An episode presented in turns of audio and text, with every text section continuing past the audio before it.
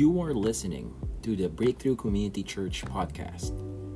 Thank you for joining us today, and we hope that this message will inspire you and contribute to the increase of your faith. Enjoy the message.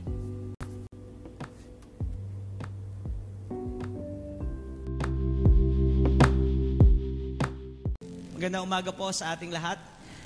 Isa po sa mga natutunan po ko po sa seminary, uh, particularly yung subject po ng Bible Study Methods and Hermeneutics ay yung law of proportion na tinatawag.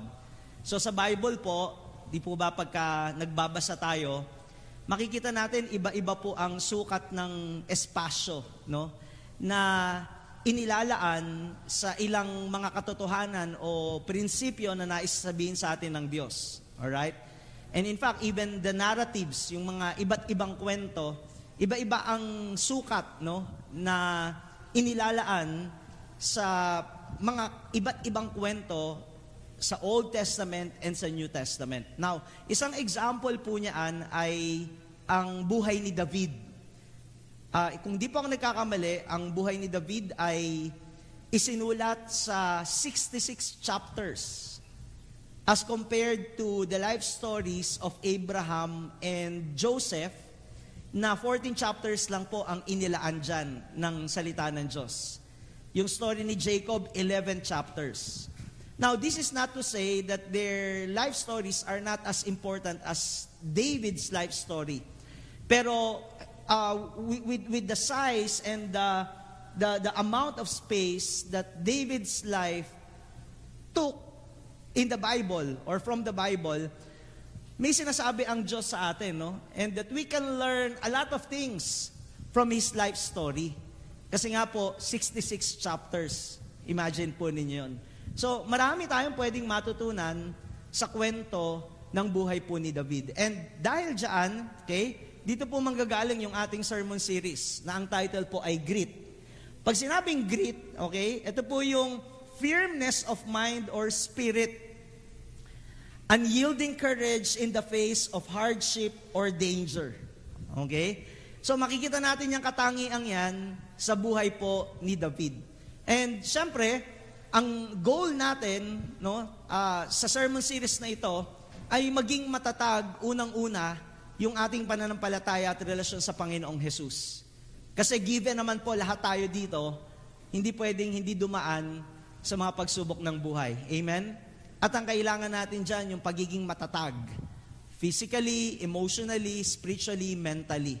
So yung buong pagkatao po natin. Now, anim na linggo ito, tatakbo, at uh, sa bawat linggo, meron tayong mga uh, topics na pag-uusapan. At una nga po dyan, yung a man after God's own heart, which we'll be talking about later. Okay? Pangalawa, yung choosing the right battles. Pangatlo, how the mighty has fallen. Paano ba na, bakit ba nahuhulog ang isang tao sa kasalanan?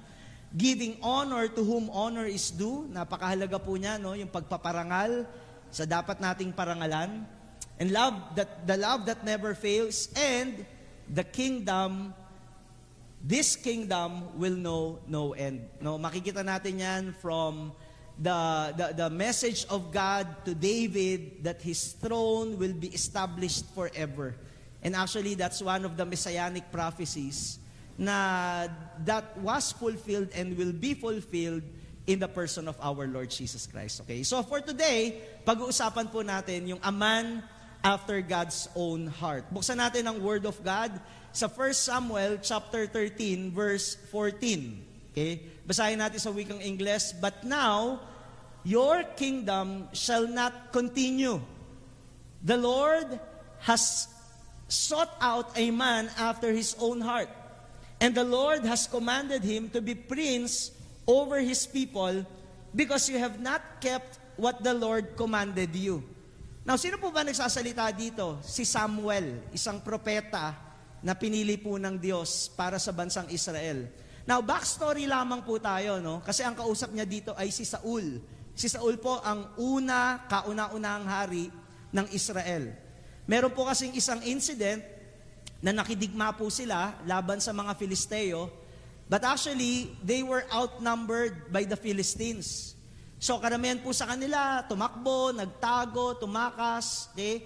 Meron po mga nagtago sa kuweba, etc., etc. So sa takot po nila, alright, uh, ginawa po itong si, si Saul, okay, naghandog po siya sa Diyos.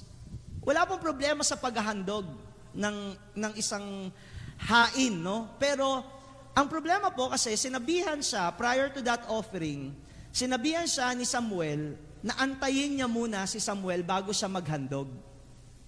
So after six days, hindi niya po maantay si Samuel, nag-offer po siya kay God. No? At dahil doon, maliwanag po ang sinabi ni Samuel sa kanya, sinuway mo ang utos ng Diyos.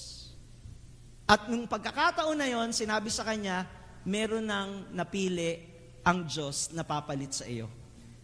At ano po yung description? A man after his own heart. Pag sinabing a man after his own heart, sa wikang Tagalog, ang pagkakasalin po dyan sa magandang balita ay yung tao na mula sa puso ng Diyos. Sa iba po, sinabi, yung tao na sumusunod sa nais ng Diyos. So in other words, ito pong taong ito ay yung malapit na malapit ang Diyos sa Kanya. Okay? So ang tanong, what does it take, okay, for a man to be after God's own heart? Okay? Ano ba ang kinakailangan para ang Diyos ay maging malapit sa atin? Gusto po natin to lahat, right? That we want to be pleasing before God. Na ang gusto natin, maranasan ang kalapitan ng Diyos sa atin. Hindi lang tayo ang malapit sa Diyos, pero mismong ang Diyos malapit na malapit po sa atin. Now, paglilinaw lamang po ah, in the first place, ang Diyos po, He doesn't play favoritism. He doesn't play favorites. Okay? Favoritism. Wala pong kinikilingan ang Diyos. Sabi ng Romans chapter 2, verse 11, sapagkat pantay-pantay ang pagtingin ng Diyos sa lahat ng tao. Naniniwala po ba kayo dyan? Walang malakas kay God. Walang malakas kay God. Pero, po pwedeng ang isang tao, kinalulugdan siya ng Diyos, at dahil siya kinalulugdan ng Diyos, malapit na malapit ang Diyos sa taong yon. I believe itong katotohanan ito hindi lang applicable kay David, pero sa ating lahat na nagmamahal at sumusunod sa ating Panginoong Jesus. So again, going back to my question, what does it take for a man to become a God, uh, to become, you know, a man after God's own heart. Okay? Makikita natin yung sagot sa 1 Samuel chapter 16. Verse 4, okay? Samuel did what the Lord commanded and came to Bethlehem. So ito na yung time na ia-anoint o papahira ng langis si David bilang kasunod na hari ng Israel. Siya na yung magiging successor ni King Saul. Okay? And, the cons- and he consecrated Jesse and his sons and invited them to the sacrifice. Now, talon tayo sa verse 6. Okay? Sabi diyan, when they came, he looked on Eliab and thought, surely the Lord's anointed is before him. Si Eliab po, ang panganay no, na anak ni Jesse.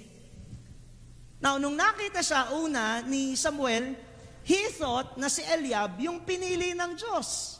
Pero makikita natin sa sumunod na talata, Anong sinabi ng Diyos sa kanya? But the Lord said to Samuel, okay, Do not look on his appearance or on the height of his stature, because I have rejected him. Sabi ng Panginoon, wag mong tignan yung panlabas na anyo. Okay? Bakit? For the Lord sees not as man sees. Kasi ang Panginoon daw, tumitingin siya, hindi gaya ng pagtingin ng tao. Ang Diyos, kinikilatis niya ang isang tao hindi tulad ng pagkilatis natin. Kasi madalas tayo po, we look at the outward appearance. Madali tayong nai-impress kapag magaling ang isang taong magsalita. Madali tayong nai-impress kapag sobrang talino ng tao. Madali tayong nai-impress kapag sobrang talentado niya. Napakahusay niya sa larangan ng kung saan man siya kabilang. Madali tayong nai-impress, humahanga sa, sa kapugian ng isang tao, sa kagandahan ng isang tao. So, lalaging panlabas ang criteria ng tao para magkaroon siya ng pagkamangha. Right? Para siya humanga. Pero maliwanag, sabi dito, hindi ganun ang Diyos. Sapagkat ang Diyos ay tumitingin sa puso ng tao. God or the Lord looks on the heart, which means inward, inner being, inner qualities, na most of the time, hindi po nakikita nating lahat. Tanging ang Diyos lang ang pwedeng makagawa nun na maging yung kaibuturan ng puso ng isang tao, walang maitatago sa Diyos. Amen? So, ang tanong, ano ang tinitignan ng Diyos sa puso ng tao? Alright? Anong tinitignan ng Diyos? If God looks at our hearts, anong tinitignan niya? Tatlong bagay po. At yun yung pag-uusapan natin ngayon. Number one, it is where we trust God. Sa puso, nagmumula ang pananampalataya at pagtitiwala sa Diyos. And therefore, tinitignan niya ang ating mga puso. Now, tatanungin natin, saan ba tayo dapat magtiwala o ano ba dapat ang ipagkatiwala natin sa Diyos? Of course, common sense, lahat. Lahat ng nangyayari sa buhay natin, lahat ng nararanasan natin, lahat ng hinaharap natin, ang mga bagay na yan ay dapat nating ipagkatiwala sa Diyos. Pero pag tinignan natin yung kwento ng buhay ni David, merong dalawang particular areas sa buhay niya na pwede rin nating maging panalangin at pwede nating tularan na kung saan dapat nating ipagkatiwala sa Diyos. Okay? Una, we should trust God okay, by saving us from getting harmed.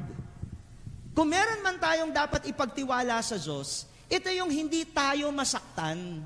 Ito yung hindi tayo mapahamak, hindi mapariwara, hindi totally masira ang ating mga buhay. Now, two incidents in the life of David.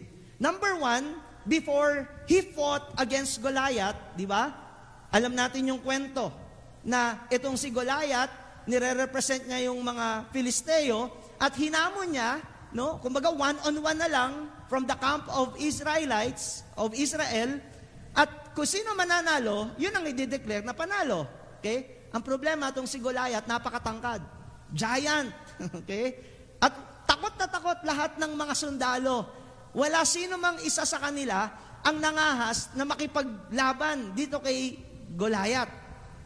So one time, inutusan ni ni Jesse ang kanyang anak na si David para magdala ng mga pagkain sa kanyang tatlong kapatid na sundalo. To make the long story short, nasaksihan ni David itong si Goliath na hinahamak hindi lang ang bayan ng Israel, maging ang pangalan ng Diyos. So nung narinig niya yon, nagkaroon siya ng holy anger. Kasi nagalit siya, bakit niya kailangan hamakin ang Diyos ng Israel? So nangyari, nag-volunteer siya. Pumunta siya kay Saul, nakipag-usap, itong si Saul, binihisan siya ng mga kung ano-ano na hindi naman uh, nag-fit no, sa, katauhan, sa katawan niya. At tapos, ang tanong ni Saul sa kanya, Kakayanin mo bang makipagdigmaan dito, makipaglabanan? Eh kasi nung time na yon, kabataan pa si David. Pero tingnan ninyo yung faith ni David. Anong sabi niya kay Saul? Okay? Kung papaano ako iniligtas ng Diyos sa mga oso at leon. Kasi nga po siya ay isang pastol. Nag-aalaga ng mga tupa ng kanyang pamilya sabi niya, kung papaano ako iniligtas ng Diyos sa mga mababangis na hayop, ganun din, ililigtas ako ng Panginoon sa Pilisteyong ito. Antindi ng faith ni David. Right? Sino sa atin humaharap sa mga digmaan at masasabi natin, kung paano ako iniligtas ng Diyos in the past, ganun din, patuloy akong ililigtas ng Diyos sa mga hinaharap kong pagsubok at digmaan sa aking buhay. Bakit tayo may kumpiyansa na ganon? Because God is faithful, God is consistent, God is immutable, He does not change. He's the same yesterday, today, and forever, right? Hindi nagbabago ang Diyos. Ang Diyos na nagligtas sa iyo sa nakaraan, siya ang magliligtas ngayon sa pangkasalukuyan at magliligtas maging sa kinabukasan sapagkat ganong kabuti at punong-puno ng pag-ibig ang Diyos sa bawat isa sa atin na nananampalataya sa Kanya. So to make the long story short, nangyari na tinalo niya. Si, si Goliath, gamit ang ilang bato, di ba? At pagkatapos noon, alam nyo, hindi doon natapos yung pagliligtas ng Diyos sa kanya. So, sumikat si David, dahil siya ang nakapatay kay Goliath. Tapos ano pong sumunod na mga pangyayari? Kinuha siya bilang lingkod ni Saul sa palasyo. Kinuha siyang musician and at the same time armor bearer. Ang problema, dahil doon sa kanyang pagkapanalo laban kay Goliath, no, itong mga tao pinapurihan si David. At ikinainggit yon ni Saul. Hanggang sa bandang huli, nawala na yung presence ng Diyos kay Saul, inali, inaaliya siya ng masamang spirito at may mga pagkakataon, bigla niya na lang sisibatin si David. And from then on, hindi na huminto si Saul ng pagtugis sa kanya. Ilang beses nagtangkang patayin ni Saul si David. Pero towards that story, towards the end of that story, makikita natin 1 Samuel chapter 23 verse 14. Sabi ng word of God, and Saul sought him every day. Literally, bawat araw, hinahabol niya, tinutugis niya si David. Pero ano pong sabi ng Diyos? But God did not give him into his hand. Sino daw po nag-ingat kay David? Ang Diyos. That's how God, that's how sovereign God is. Na kahit ano mangyari, kung kalooban ng Diyos na hindi kanya ipahamak, hindi kanya ipapahamak, kahit anong tindi pa ng pagsubok na dumaan sa buhay mo, at dahil naniniwala ka na ang Diyos ay mabuti at tapat, hindi kanya hayaang tuluyang mawasak at siya ang magliligtas sa atin sa anumang uri ng kapahamakan at pagkawasak ng ating mga buhay. So kung meron man tayong dapat ipagkatiwala sa Diyos, ito yung mga bagay na maring hindi pa natin nakikita ngayon, pero may mga pagkakataon na pwede nating harapin at pwede talagang possibly, kung sa tingin natin, sa, sa pag-iisip natin, hindi natin to kakayanin at pwede talagang mawasak ang buhay natin, pwedeng masira yung ating pananampalataya. Well, let me tell you this, if you will put your trust in the Lord, then the Lord will save you from getting harmed. Di kanya hayaan na masaktan, tulad ni David. Now, na-imagine ba ninyo, nung si David ay tinutugis ni Saul, mag-isa lang po siya eh. In fact, walang binanggit ang Bible na tinulungan man lang siya ng kanyang pamilya Right? Tapos all along, sa pagtatago niya, mag-isa lang siya. Tapos ano pang nangyari? Bukod sa mag-isa siya, yung mga taong nakapaligid sa kanya, minamarites pa siya. Kung nasaan siya, nakakarating kay Saul. Kala nyo, ngayon lang uso wifi? Noon din, uso na. Kaya kahit saan siya magtago, kahit sa kuweba, namamarites, nalalaman kung, na, kung nasaan siya, at pinupuntahan siya ni Saul para patayin. You know, it's one thing to be alone, but it's another thing to feel loneliness in spite the fact of the fact that you are surrounded by many people. Oo, mag-isa, mahirap. Pero di ba mahirap din yung feeling mo, nag-iisa ka, na dinadala mo yung problema mo? Sino sa inyo nakakaramdam ng ganyan? May pamilya ka naman, may mga kapatid ka naman sa Panginoon, may mga kaibigan ka, may BFF ka. Pero nung mga panahon na dumadaan ka sa isang napakatinding pagsubok, pakiramdam mo, ikaw lang lahat yon ang nagdadala. Sino sa inyo ganyan? I'm sure si David, ganun ang kanyang naranasan. Di ba siya nananampalataya sa Diyos? Nananampalataya siya. Pero hindi ba siya nakaramdam ng takot? Hindi ba siya nakaramdam ng pangungulila? Of course, hindi sinabi sa Bible yon. Pero I'm quite sure, as a human being, by nature, ganun ang nararamdaman natin. Kasi nga, we were designed, di ba? Dinesign tayo ni God na maging relational. So kahit sabihin mo, ikaw na yung pinaka-loner sa buong mundo, na soloista ka, ang totoo na, naghahanap ka rin ng connection sa ibang tao, lalong-lalo na kapag meron kang pagsubok na pinagdaraanan sa buhay. Pero yun nga eh. Si David, kahit ganun nararamdaman, ito yung pagtitiwala niya sa Diyos. Ang Diyos ang kanyang taguan.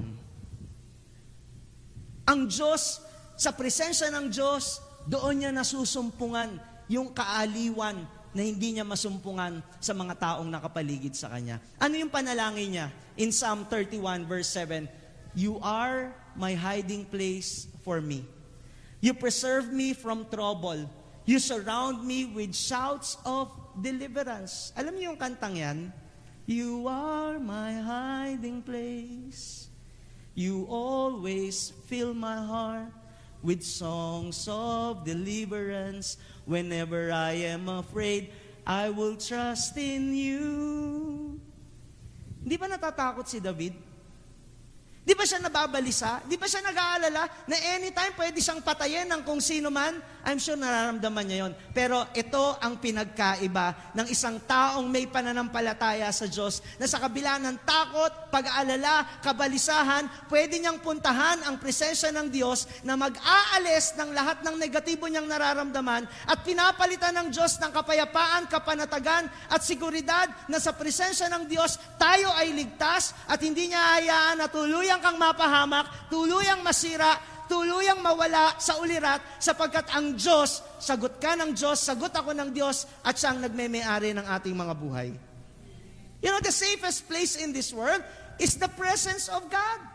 Ang presence ni God, ang safest place na pwede nating puntahan. Like what I said, kahit nakakaramdam ka ng anxiety, ng stress, ng, you know, uh, confusion, doubt, hopelessness, yung mga bagay na yan, as you go to the presence of God and as you put your trust in the Lord, those things can be replaced by God with peace that passes all understanding. Yun ang pinagkaiba ng may pananampalataya at pagtitiwala sa Diyos. Kwento ko lang po sa inyo, no? meron po akong isang taong miniministeran sa ibang bansa. Karoon po siya ng physical condition na hindi maganda, at for several weeks, pag nag-uusap kami, yung lagi sinasabi niya, okay? Uh, pag dumudumi siya, may bleeding. Tapos, eto lately, sobrang stress na stress siya, at takot na takot siya. Hanggang sa, I was led by God to pray for that person. Sabi ko, manalangin tayo. Po ninyo, habang nagpe-pray kami, damang-dama namin yung presence ni God. Kalayo po kami, nasa ibang bansa siya. And then after that prayer, sobrang pasalamat siya kasi nagkaroon siya ng kapayapaan at ang sabi ko sa kanya, uh, kung hindi ka makakapagpa-check up sa isang pribadong doktor, kasi doon po sa bansang yun, napakamahal po ng, uh, ng, ng pagpapagamot. Sabi ko, meron akong isang doktor na kakilala, baka pwede kayong mag-online, at kung ano yung maire-recommend niya, from there, tignan natin. Kung kinakailangan mo umuwi dito sa Pilipinas, para dito magpagamot, kasi mahal dyan, iyon ang gawin natin, kung anong kalooban ng Diyos. So sa madaling salita, after that prayer, A few days later, okay, tumawag siya sa akin, around 9.30 ng gabi, at ibinalita niya sa akin, sabi ng doktor na pinagpa-check upan niya doon, hindi na kinakailangang dumaan pa sa iba't ibang procedure like colonoscopy, endoscopy, kasi yung kanyang karamdaman ay pagaling na. Mawag siya sa akin at nagpapasalamat sa Panginoon. Sabi niya, talagang pinagkatiwala sa Panginoon at ang panalangin ay napakamakapangyarihan. Actually, prayer is not itself powerful, but it is God who answers our prayers. Church, if you feel anxious, if you feel so stressed, if you do not know where to go, go to the presence of God and trust Him that He will save you from getting harmed. God is our safest place. He is our hiding place. He is our refuge. He is our peace, our joy, our everything. Amen? Sino sa atin? Iyan ang gusto nating mangyari. Magtiwala sa Diyos na hindi tayo masaktan at mapahamak. Yes, you will go through struggles. Pero ang pinagkaiba ng isang nananampalataya sa Diyos, makakasumpong siya ng kapanatagan ng kanyang kalooban. Now, hindi lang yan ang pwede natin ipagkatiwala sa Diyos. On the other hand, pwede rin natin ipagtiwala sa Diyos by saving us from harming others.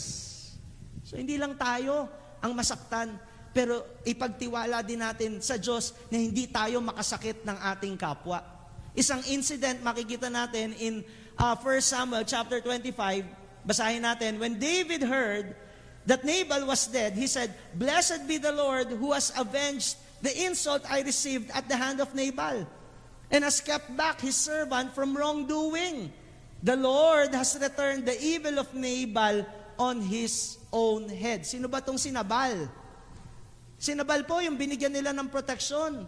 Nung hindi pa, to, hindi pa full-fledged king si David, okay? he was he's wandering around in the wilderness, tapos isa sa mga taong binibigyan nila ng protection laban sa mga bandido ay itong si Nabal. Now, dumating sa point na gusto niyang humingi ng konting pagkain sa taong ito. For the longest time, walang pabor na ibinabalik si Nabal sa proteksyon na ginagawa ni na David para sa kanya. And nung minsan nag-request ng pagkain itong si Nabal, hindi siya pinagbigyan ni David. Hindi, hindi niya pinagbigyan si David. So naisip ni David, grabe naman, konting pabor lang ang hihingin ko, hindi pa napagbigyan, balak nilang patayin. Ngayon, itong si Nabal, may asawa na ang pangalan ay Abigail, na anak ko rin.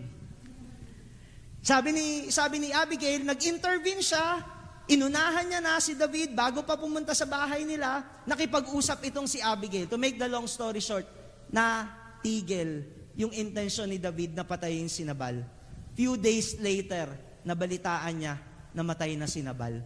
At sa pakiwari niya, iningatan siya ng Diyos na hindi makasakit at makapatay at magkasala laban sa Diyos. Iningatan siya ng Diyos, okay? na ilagay niya sa kanyang mga kamay ang paghihigante. Ang Diyos mismo ang gumawa ng paraan para hindi yun mangyari. Now, in our case, mga kapatid, I pray na kahit anong hindi magandang gawin sa atin ng mga tao, maging panalangin natin at ipagkatiwala natin sa Diyos, hindi tayo gumante at makasakit laban sa kanila. Ano yung panalangin ni David sa Psalm no? Chapter 19 verse 14. Let the words of my mouth and the meditation of my heart be acceptable in your sight. The same prayer that we ought to pray. Lord, hindi ako makasakit sa pamamagitan ng aking mga sinasabi, sa aking mga bibig. Lord, hindi ako makasakit sa mga iniisip ko na pwede kong gawin laban sa taong ito. Napipigilan ko yung aking damdamin kahit anong galit ko na hindi ako makagawa nang hindi mo ikalulugod. Tama po ba yan? So, yung sinasabing, let the words of my mouth and the meditation of my heart be acceptable in your sight, practical application yan. Let's watch our language. Minsan, di mo nga sinasabi, di ba? Pero pinopost mo naman sa Facebook. Hello? Nakakasakit ka rin. Kung ano naman pinagsasasabi mo. Ang masaklap nga niyan eh, Asawa mo na, fine-Facebook mo pa eh. Mantalang pwede naman kayong mag-usap. May tinatamaan. Di ba? Paparinig ka pa. Pero nakakasakit ka ng tao. Eh, ang isang mana ng palataya, dapat yan ang panalangin niya. Lord, kahit anong ginawa laban sa akin na hindi maganda, Lord, pigilan mo ang aking bibig. Minsan, imamarites mo pa. Yung mga taong hindi gumawa ng maganda sa'yo, ichichismis mo pa. Ipagkakalat mo pa yung mga kalukuhan na ginawa laban sa iyo. Alam nyo, ang isang marka ng tunay na nagpapatawad, hindi na siya nagsasalita ng mga negatibong bagay laban dun sa mga gumawa sa kanya ng hindi maganda. Hallelujah. So let's keep our language. Let's watch our language. And of course, hold our temper. Kahit anong galit, Panalangin mo sa Diyos. Huwag magdilim ang paningin mo. Yung minsan ganyan, nagdilim paningin ko, ano nangyari? Nasaksak mo yung asawa mo. O nga yung kapitbahay mo, nabaril mo. Eh kasi naman, bakit ka naman may baril? Mananampalataya ka, hindi ka dapat nagdadala niyan, maliban na lang kung sundalo ka o pulis. Pero kung ordinary citizen ka, bakit ka magbabaril? Minsan yan ang nagiging mitsa para makagawa ka ng hindi maganda laban sa kapwa mo. Sobrang galit mo, trigger happy ka. Oh. Nagmumotor ka, nakat ka, nagalit ka, pinalo mo ng helmet yung nakabangga sa'yo. Ano? Tapos sasabihin natin, Kristiyano tayo. Hello? So dapat hindi tayo makasakit. Let this be our prayer. Amen? So we trust God for saving us from getting harmed and harming others. Amen? Bakit tinitignan ng Diyos ang ating mga puso? Sapagkat sa puso nakikita ang ating pananampalataya sa Kanya. Pangalawa, it is where we are transparent before God. Wala tayong maitatago sa Diyos pagdating sa katayuan ng ating puso. Sabi ng Romans or Hebrews chapter 4 verse 13, walang wa, walang nilalang na makapagtatago sa Diyos. Ang lahat ay hayag at lantad sa kanyang paningin at sa kanya tayo magsusulit ng ating mga sarili. Alam nyo, pwede tayong mag mukhang okay sa mukha natin eh. Pag Sunday, mukhang okay tayo at wala tayong kasalanan ginagawa, right? Pag Sunday, ang itsura natin, mga anghel tayo, mababait tayong lahat. Malumanay. Right? Hello? Sobrang lumanay nyo nga, parang nakakatulog na kayo ngayon. Yeah? Parang ang babait natin. Pero kamusta kaya tayo pagdating na sa loob ng bahay? Kamusta kaya tayo pagka mag-isa na lang? Ano kaya yung laman ng puso natin? Baka nag-iisip ka ng mga bagay na hindi nakalulugod sa Diyos. And in that case, sabi, wala tayong maitatago sa Diyos. Now, as we all know, habang tayo ay nabubuhay, there are at least three sources of temptations. Okay? What are those? What are these? Sex, money, and pride. Sa ibang salita, pwedeng ganito. Uh, power, pleasure, possession. Sa Bible, lust of the eyes, lust of the flesh, pride of life.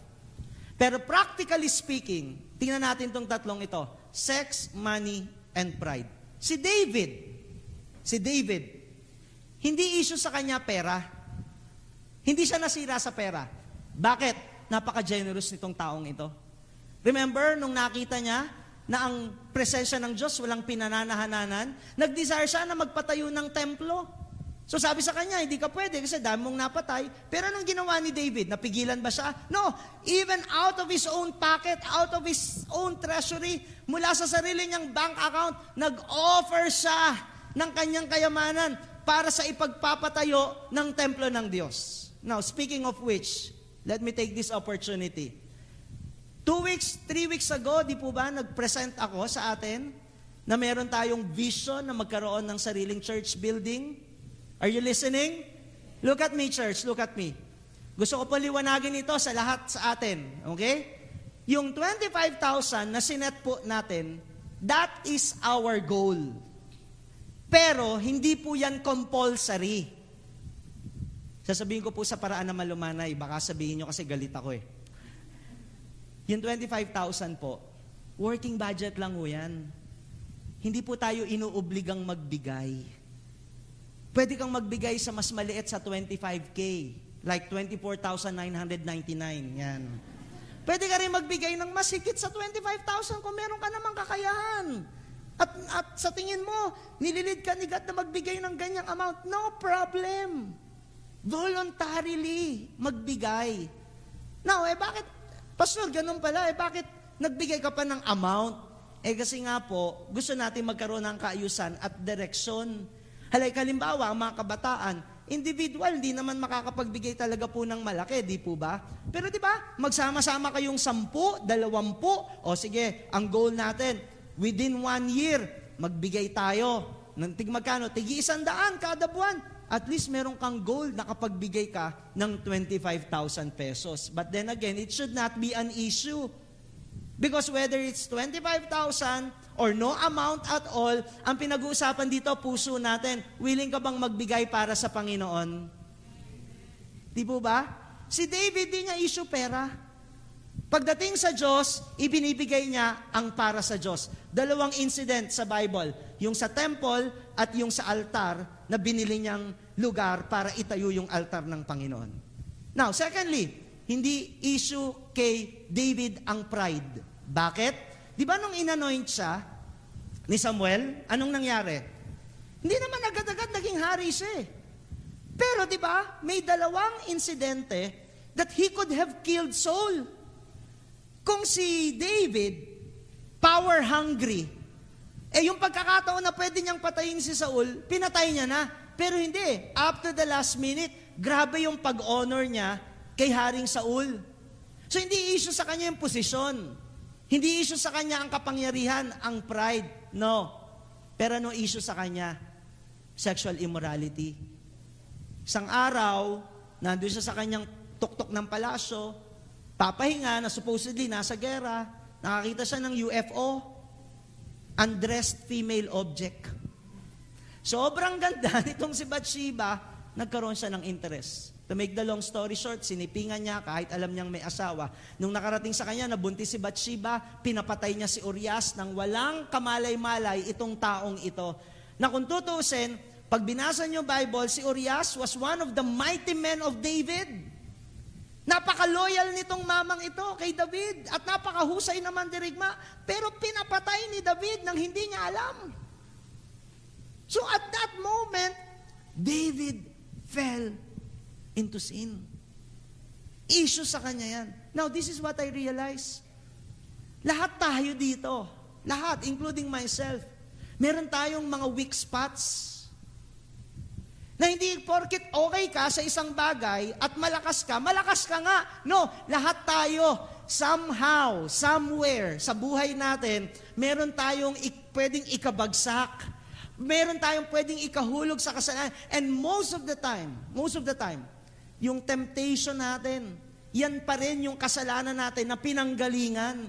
Like for example, kung dating babaero ka, nakakilala ka sa Panginoon, praise God, pwedeng nabago rin yung desire mo, pero diyan ka rin tutuksuhin ni Satanas.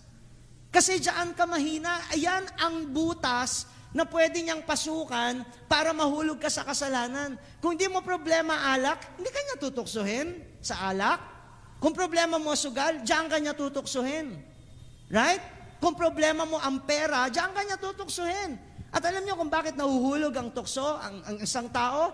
Kapag hi, pinag, nagkaroon siya ng interest sa isang bagay na hindi sa kanya at hindi para sa kanya. Si Bathsheba hindi para kay, kay, kay David. In the first place, may nagme-may-ari kay Bathsheba at yun ay si Uriah. Dahil pinaghangadan niya yun. Naghangad siya doon. Doon siya nahulog sa kasalanan. Di ba ganyan din sa pera?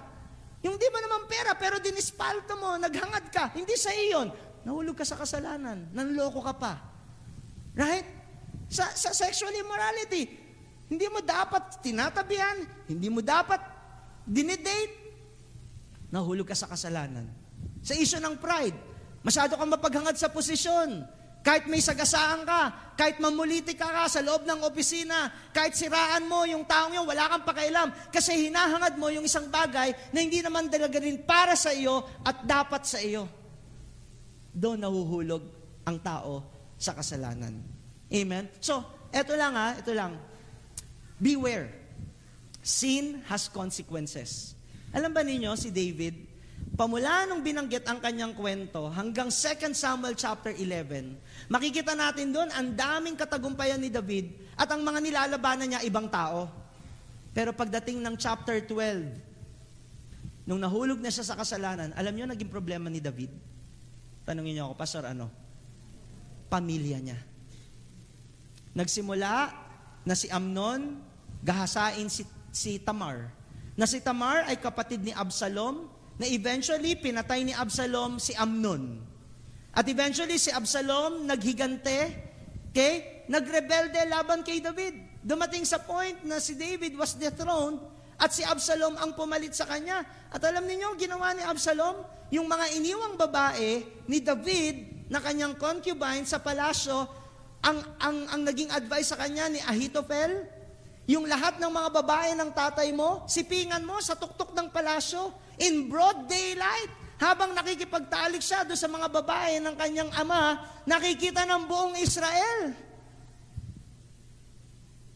I realized Kapag tayo pala nagkasala, ang unang-unang apektado, pamilya po natin. Yun ang consequence. So beware, beware. So let me give you some suggestions. Paano ba tayo makaka-overcome dyan? Again, ilan lang ito sa mga practical suggestions. You can still think of some, of some para ma-prevent ma- ma- natin na hindi tayo mahulog sa kasalanan ito. On sexual immorality. Okay. Husbands and wives, taas ang kamay ng mga mag-aasawa. Come on, come on. Sino may asawa? Taas ang kamay. Never travel alone. Huwag na huwag kayong babiyahing mag-isa lalo na kung malayo. Kasi pwedeng pumasok ang temptation.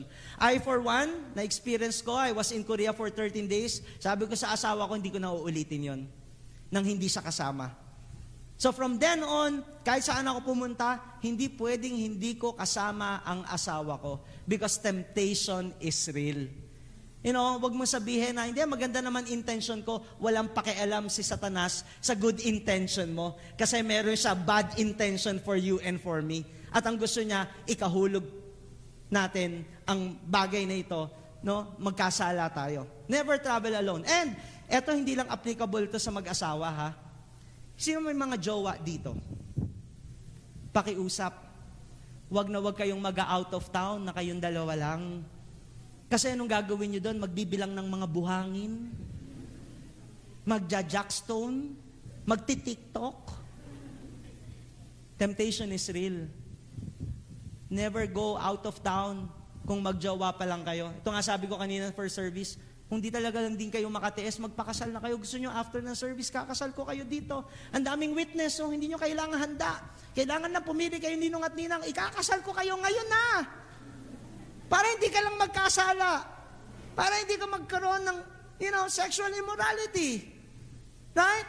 Never travel alone. Isa pa dyan, wag na wag mag-aangkas ng hindi mo asawa sa motor. Pastor, ay e-bike, pwede? Mapa e-bike, sama na natin bisikleta, basta dalawa gulong tumatakbo, hindi ka pwedeng mag-angkas ng kahit sino dyan, maliban sa asawa mo. Pastor, ang lakas ng ulan eh. Kawawa naman yung ka-churchmate ko. Lakas ng ulan, walang masakyan. Hayaan mo na si Lord ang mag-provide sa kanya ng sakayan niya. Basta ikaw, wag mo siyang iaangkas utang na loob. Eh, pastor, mas bata sa akin, okay lang kahit na. Hmm. May kinakausap ba si God dito sa atin? Ako salamat naman talaga sa Panginoon. O, pangalawa, tingnan natin to. Never have a private conversation with an opposite gender. Yung mag-uusap kayo, kayong dalawa lang sa loob ng kwarto? no, no, no, no, no. Mga leaders, ha? O, hindi tayo pwede mag-counsel ng opposite sex. Ako, sinasabi ko ito, kung babae ka, magpapa-counsel ka, dapat kasama ko asawa ko. Meron pong isang incident, may meeting kami ng ilang mga leaders, meron pong isang babaeng leader na dumating dito sa church, eh wala pa po kaming kasama. Ako nasa taas ng opisina. Alam po ninyo, ginawa ko, bumaba ako dito. Binuksan ko yung pintuan, binuksan ko yung kurtina, kasi hindi pwedeng magstay kaming dalawa lang sa loob ng isang kwarto. Kahit sabihin mo, hindi, si pastor mabait yan, harmless. Totoo naman yun, pero ang demonyo hindi harmless. Ang temptation, totoo. It's real. So never ever comfort or counsel someone who is of another gender. Yung, Pastor, pwede po ba tumawag? Yan. Pastor, iyak na sa'yo, lahat na. Si pastor naman, hindi, kaya mo yan. Naku po, hindi po natin inaalaw yan. And the same thing applies to all of us. Yung mga mare, huwag kayong lalapit sa pari ninyo, ha?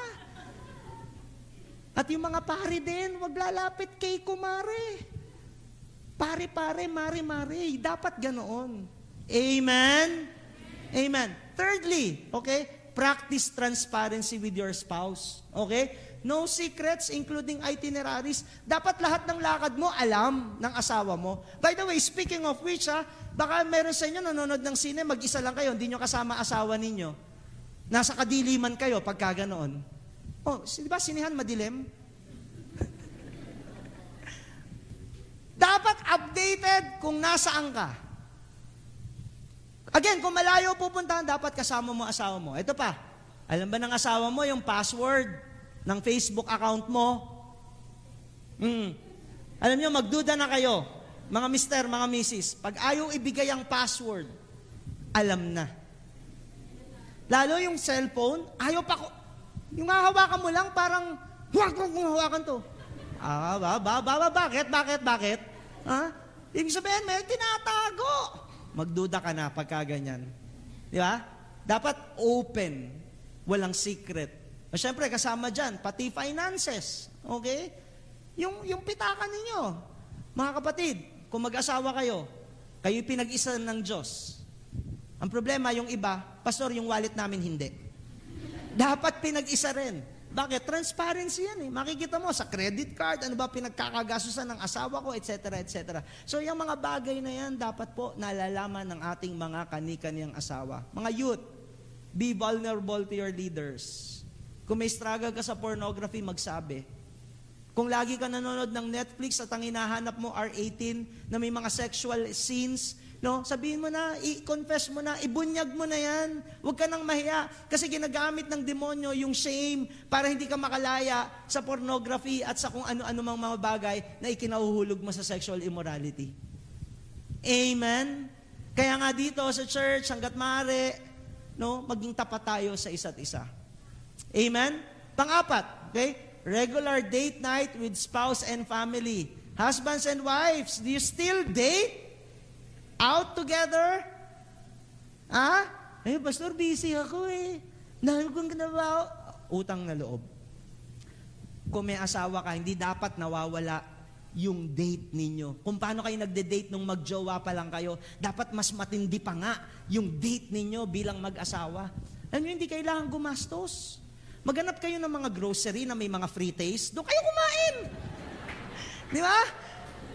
May squid ball dyan, libre, may pa-juice. Hanapin nyo yun, doon kayo mag-date. Tapos ano, yung ano, uh, ah, HHWW. Ay, sarap naman yan. regularly. Kami ni, ni Pastor Renzi, by the grace of God, regularly kami nagde-date. Uh, pagka umaalis kami, magdagre-reklamo na naman yung mga anak namin, alis na naman kayo. Siyempre, nagmamahalan kami eh. Uh, pero siyempre, meron din time with the kids. Iba yung date ng mag-asawa, iba yung date na kasama ang mga anak. Hindi yung anniversary, kasama pa rin mga anak. Walang mangyayari doon na maganda. Di ba? Walang bonding yung mag-asawa. Anak na naman, anak na naman. Hindi, may time naman. Yung mga nanay kasi, dati ang pinupolbuhan, asawang lalaki, ngayon anak na lang. Huwag ganun. So dapat inilalabas, may time ka sa asawa mo, may time ka rin sa mga anak mo. Amen? Para iwas tukso. Okay. Sa pera, sige, pag-usapan natin yan. Be faithful to God in giving. So, e- eto po yung reality, ah. Huwag kayo masasaktan. Pero kung masasaktan kayo, ang Panginoon na ang bahalang kumausap sa inyo. Alam mo, kadalasan yung may mga issue sa pera. Pagka pinag-usapan na yung giving, na-offend eh. Yun yung reality nun. Uy, si pastor, tight na naman. Eh, tight ko nga. ang tight nga ng budget ko, tight na. Pagka ang usapin, pera, at na-offend ka, pacheck natin yung heart natin sa Panginoon. Kasi, ibig lang sabihin, may issue ka sa bagay na yan. Now, para maiwasan mo talaga na hindi ka magmahal sa pananalapi, eh, magbigay ka sa Panginoon. At unang-una nga dyan, yung tithing na tinatawag. Now, minsan ganito kinakatuwiran natin. Di ba sabi sa Bible, eh, kung, ano mag, kung magkano ikalo, ibigay mo, basta ma, maluwag sa puso mo, yun ang ibigay mo. Well, tama naman po yun. Pero ang context po niyan, offering, hindi po tithing.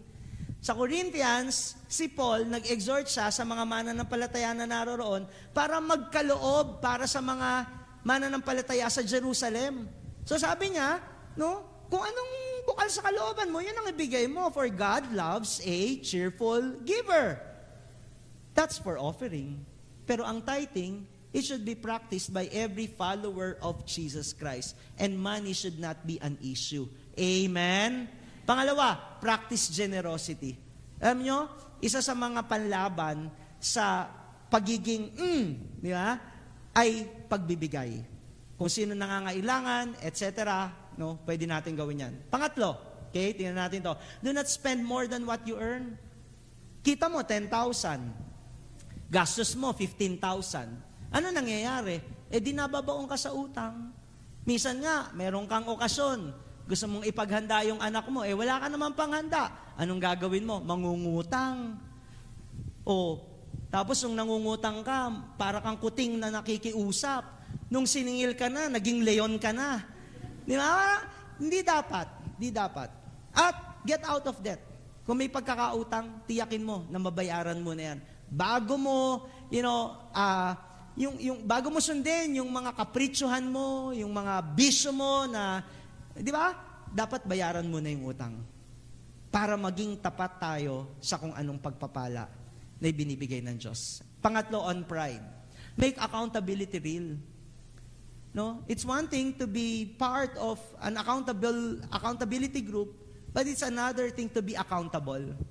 You know, minsan sinasabi natin may cell group tayo, pero ang tanong, nagbubukas ka ba talaga ng totoo mong katayuan? May mga struggles ka bang sinasabi sa leader mo o sa cell group mo? O sige, sabihin natin, eh pastor, hindi pa mat- ganun ka mature, wala pa akong pagtitiwala. Okay, kung di man sa cell group mo, at least sa leader mo, o kaya kay pastor, kay pastora, magsabi tayo ng totoong kalagayan po natin. Kasi pagka hindi tayo nagbubukas ng kung anong katayuan natin, kasi nahihiya tayo, pride po yun. At hindi tayo matutulungan ng Diyos kung wala tayong pagbubukas sa ating mga puso. Okay? Pangalawa, serve others. Kung hindi natin kayang humawak ng basahan, ibig lang sabihin, meron pa tayong pagmamalaki. Kaya ako, I really salute and uh, commend all the ministry volunteers sa church po na ito. Gusto ko lang i-share to, no? Alam po nyo yung youth camp, yung youth camp, lahat po ng mga leaders, volunteers na nag-serve po doon, wala po kaming narinig na negatibong pananalita, walang pagrereklamo, at lahat sila kumikilos, naghahanap ng pwedeng maitulong at pwedeng gawin. Hindi mo ba i-appreciate kapag ganyan ang mga ministry volunteers natin sa simbahan? Mga kapatid, hindi po sila bayad. Wala silang sweldo. Sila nga po paminsan ang gumagastos kapag nagsa-cell group sila. Yung mga small group leaders natin, they use their own money out of their own pocket. Mapakain lang itong mga cell group members para ma-deliver ang salita ng Diyos. Nag-spend sila ng lakas nila, ng buhay nila. Pag Sunday, almost every day, hindi po sila bayad. Di ba nila deserve na paminsan-minsan i-appreciate, pakainin man lang sa isang masarap na kainan na kung tutuusin, walang katumbas po yon sa paglilingkod na ginagawa nila sa Panginoon. Yun po ang tunay na lingkod ng Diyos at may humility sa kanilang mga puso. Kaya pwede mo palakpakan natin ang Lord sa lahat ng mga nagsiserve na hindi natin nakikita, pero nakikita sila ng Diyos at yun ang gagaling sa isang humble heart.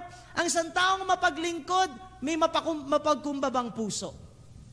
Amen? Kung di mo kayang humawak ng basahan para maglingkod, ibig lang sabihin, struggle ka sa humility. Ang nakasentro sa iyo ay ang sarili mo. Amen? Pangatlo, tingnan natin to. Okay? When corrected, never make excuses. Pag tinutuwid, wag na mga tuwiran.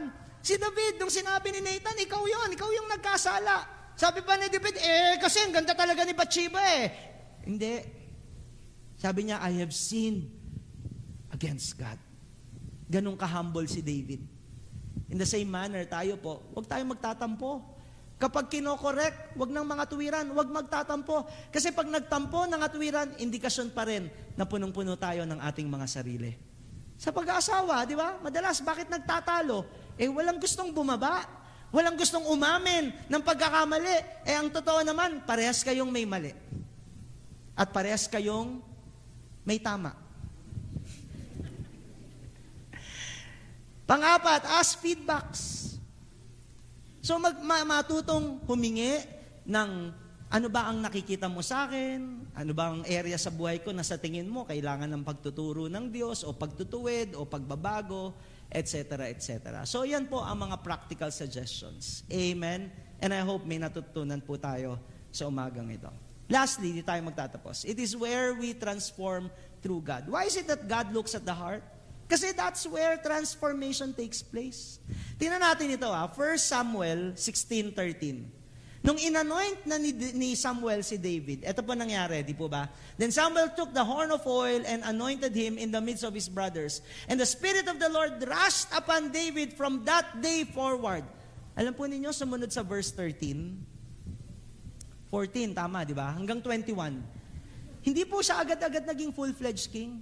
Ito nangyari sa verse 21. And David came to Saul and entered his service, and Saul loved him greatly and he became his armor bearer. Di ba Enthroned na siya, na hari. Pero naging hari ba agad siya? Hindi. Naglingkod pa siya kay Saul na eventually gusto nga siyang patayin.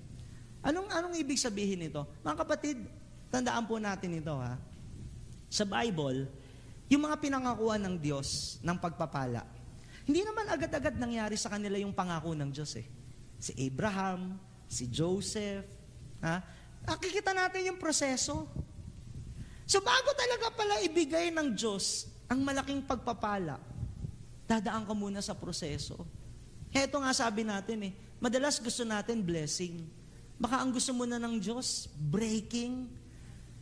Para saan? Para maging handa sa pagtanggap sa biyaya at pagpapala ng Diyos? Well, oo at hindi. Kasi yung breaking na ginagawa ng Diyos sa atin, more than the blessing na gustong ibigay ng Diyos sa atin, talaga ang gusto ng Panginoon, maging kamukha natin siya eh. Bonus na lang kung later on, ibe-bless ka ni God. Pero alam niyo ang panalo doon sa dumaan sa proseso, lumalim yung pananampalataya niya sa Diyos, mas minahal niya ang Diyos, mas nagtiwala siya sa Diyos. At kung ano man ang bibigay na pagpapala ng Diyos, bonus na lang yon. Hindi po yun ang end result ng proseso ni God. Lagi tandaan natin, God is in the business of molding our character. And therefore, the end result of every process Every struggle, every problem in life is our transformation, not the blessing na hinihintay po natin. Darating at darating yon maniwala ka. Pero hindi darating yung hanggat hindi ka nagbabago at hindi ka sumusunod sa gusto ng Diyos na gawin mo. Amen? Sabi ni uncle ni Spider-Man, with great power comes great responsibility. Sabi ko naman, with great blessing comes groundbreaking. Kailangan basagin muna tayo ng Diyos bago dumating ang malaking pagpapala. And when God works on our character, take note of this, He is not in a hurry. Kapatid, di nagmamadali ang Diyos sa paghuhubog sa atin. And in fact, it's a lifetime in the making. Habang nabubuhay tayo, bago tayo mamatay, ang Diyos laging gusto niya, hubugin tayo ng hubugin. Kaya nga pinapadaan tayo sa mga iba't ibang pagsubok eh. Hindi lang para maranasan natin yung kabutihan at katapatan ng Diyos, pero maging kamukha tayo ng Diyos along the way, along the process. Kasi ang totoo naman, marami pa rin talagang tatapyasin ang Diyos sa atin hanggang sa maging kamukha tayo ng Panginoong Jesus. Amen? So, again, what is a man after God's own heart? To summarize this message, a man after God's own heart is a man whose heart is after God. Gusto ba natin maging malapit ang Diyos sa atin? Kapag ang puso natin, siya lang din ang hinahangad. At ang tao na naghahangad sa Diyos, listen to this, a man whose heart is after God is trustful to God, nagtitiwala sa Diyos, is truthful before God, totoo sa paningin ng Diyos, and transformable through God. Nagpapahubog sa kamay ng Diyos. That's why God looks at the heart. Because it is where we trust God, it is where we transform, and it is where we practice transparency. And a man whose heart is after God, he is truthful, trustful, and transformable. Let me end with this passage. Sabi ng 2 Chronicles 16.9, For the eyes of the Lord roam throughout the earth, so that He may strongly support those whose heart is completely His. Ano daw? Naghahanap daw ang Diyos ng mga tao para iparanas niya ang kanyang kapangyarihan. Pero paano mangyayari yon? Kung ang taong yon, ang kanyang puso, ay sukong-suko sa Panginoon. Naghahanap sa Panginoon. Naghahangad na magkaroon ng malapit na relasyon sa ating Diyos. Anong laman ng puso natin ngayon, mga kapatid? Amen? Anong laman ng puso po natin? Pag tinignan ba ng Diyos ang puso natin, meron ba tayong pagtitiwala sa Kanya? Totoo ba tayo sa Kanya? At handa ba tayo na magpabago sa Kanya? So siguro yun ang maging magandang response natin after hearing this message. Let's allow the Lord to search our hearts. Pwede ba tumayo tayong lahat? And before we pray, Shall we sing this song? Hallelujah. Lord, I give you my heart. I give you my soul. Lord, I give you my heart. Come on, let's sing this song. I Give you my soul. Thank you, Jesus. I live for you alone.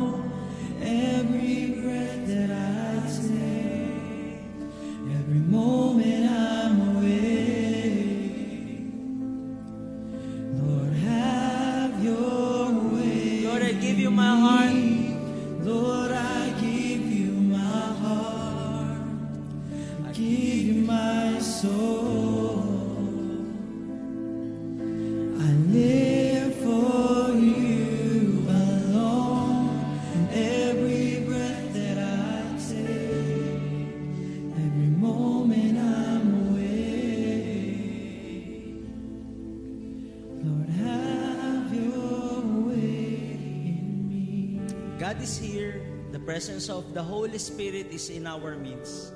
If God has spoken to you through this message, and you think there's an area in your heart that needs to be surrendered to the Lord, I'll give you this time to communicate with Him, to talk to Him, and just pour out your heart to God. Sabi mo lang, Lord, ito po yung issue sa puso ko. Maybe I am not transparent. May mga bagay akong tinatago na hindi ako totoo sa harapan ng tao. Pero sa iyo, wala akong maitatago. Lord, sinusuko ko po sa iyo ito. Kung ano man yung struggle na meron ako, that I'm living a double life, I'm surrendering this to you, Lord. Kung ang issue sa iyo, pagtitiwala, hindi man doon sa, hindi ka masaktan, pero ikaw yung nakasakit. Marami kang nasasabing hindi maganda sa mga taong nakagawa ng hindi rin maganda laban sa iyo.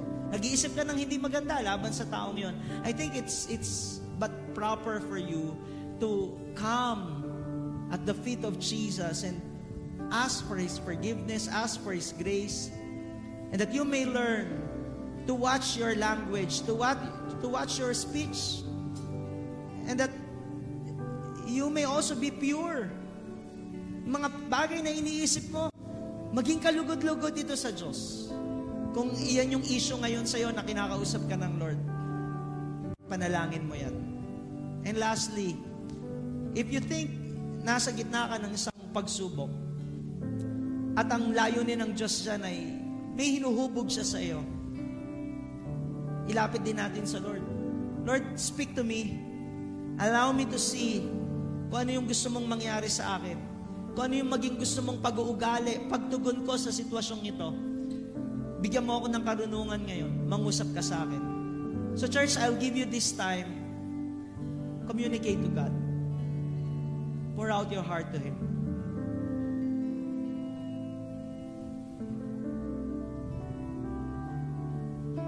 Thank you, Jesus.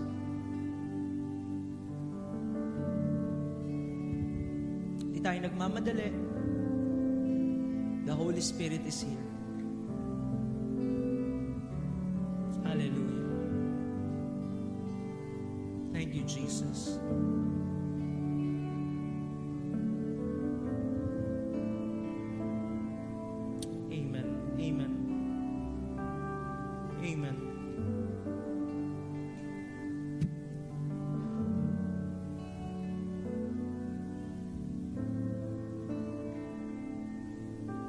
Once again, Lord, I give you my heart.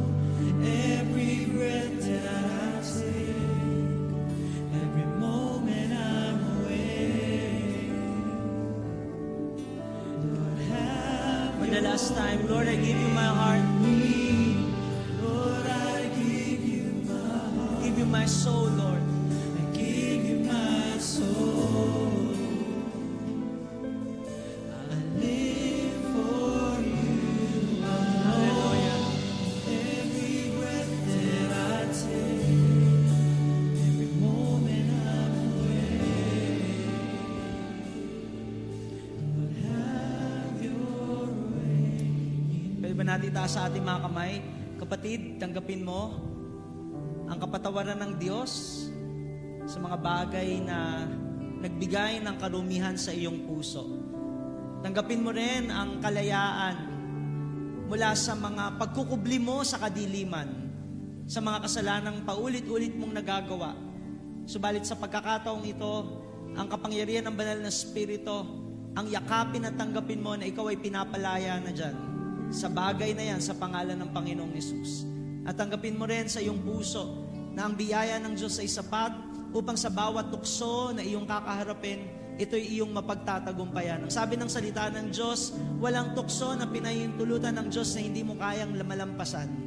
Ang Diyos pa mismo ang gagawa ng kaparaanan upang ito'y mapagtagumpayan mo. Panampalatayanan mo ito kapatid. That the presence of God is empowering you right now to get out and even to overcome that kind of temptation that for so long, paulit-ulit ikinahuhulog mo. Pero right now, believe in your heart, God is empowering you by the presence of His Holy Spirit. And in Jesus' name, tanggapin mo yung kalakasan, tanggapin mo yung pananampalataya, pag-asa, na kung meron ka mang pinagdaraanan at this point in time, God is at work in your life, over your character, and that by His grace, you will be able to discern and see what God is doing. That towards the end of that struggle, towards the end of that problem, you will be made new. You will be uh, given a new heart, a, a new character, a new, a, a new attitude. Binibigyan ka ng Panginoon ng isang panibagong pag-uugali that is pleasing to Him. That is pleasing to Him. More than the blessing you are asking for. God is at work in your life. And He's doing a good thing. Believe in your heart, He's doing a good thing. Tanggapin natin ito sa pangalan ng Panginoong Yesus. And Lord, once again, lalabas kami sa lugar na ito with the fullness of your blessing that only your name will be glorified as we fully submit our hearts to you. For you are looking for someone whose heart is completely yours, whose heart is completely surrendered to you. And so right now, God, I declare all of us here, our hearts are fully yours. As we have given you our heart, let your will be done, have your way. At lahat po, Panginoon, ng aming gagawin, lalakaran sa mga araw na daraan, patuloy nyo kami pagtatagumpayin at sasamahan at naroon ang pagpapala sa aming mga buhay.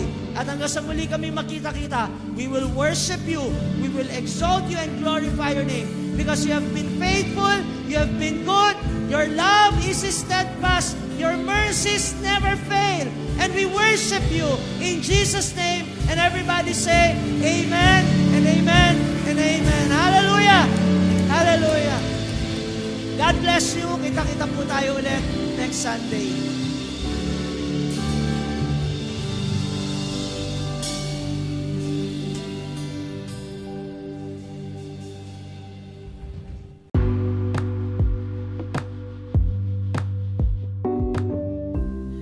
You for listening. If you have been blessed by this message, you can personally join us at our Sunday worship services. You can also connect with us by following us online and get the latest updates.